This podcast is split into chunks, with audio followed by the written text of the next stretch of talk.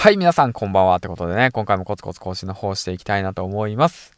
はい、ということでね、今回はね、そのヒマラヤ祭りの方、えっ、ー、と、参加しての感想等を述べていきたいなと思います。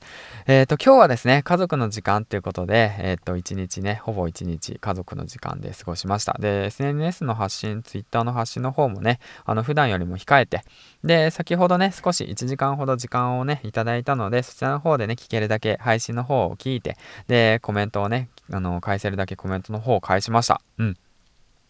あの本当勉強になりました。あの皆さんのね、違った視線、うん、視点、そしてね、思い、そして気持ち聞いて、で、また今後のね、その僕の配信活動等にもね、その、なんかエネルギーをもらったって感じですね。ありがとうございます。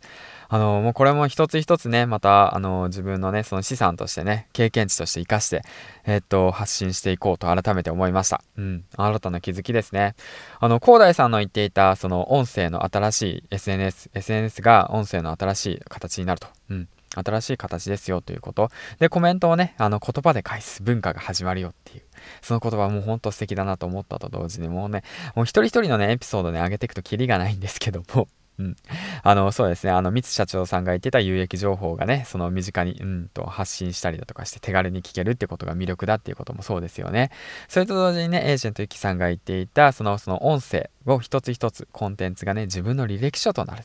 うん、そう、そういったね、その思いもその伝わったりだとか、そしてね、周平先生の新たにね、新しいファン、ファンフェスタ、ファンフェスタじゃないな、それ Voicy だな、うん、ボイスフェスっていうものを開催するということと同時に、その声でつながるムーブメント、うん、ぜひ使ってください。はい。ということでね、また一つね、僕新たに面白いワードがね、思いついたんですけども、コメントの方にもね、あげたんですけども、うん。だからその、まあ言葉をね、えー、送る文化が始まるなっていう、そうですね。世界を股にかけて言葉を送る文化が始まると。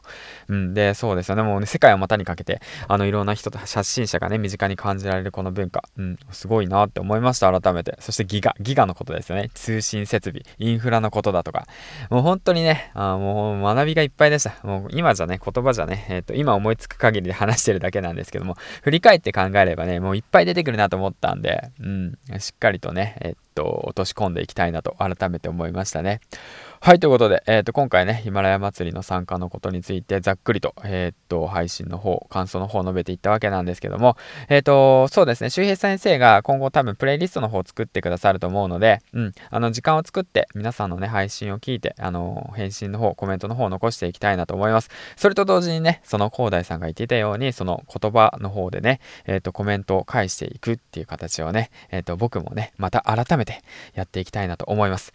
7000再生回数の企画の方がね、まあ個人的なことなんだけどね、それは。うん。まあ、その企画が終わってからやろうと思っていたので、うん。しっかりとね、やっていこうかなと思いました。はい、ということで、えっ、ー、と、最後までご視聴ありがとうございました。ということでね、次回の放送でお会いしましょう。銀ちゃんでした。よければいいね、そしてね、フォロー、そしてね、コメントの方、よろしくお願いします。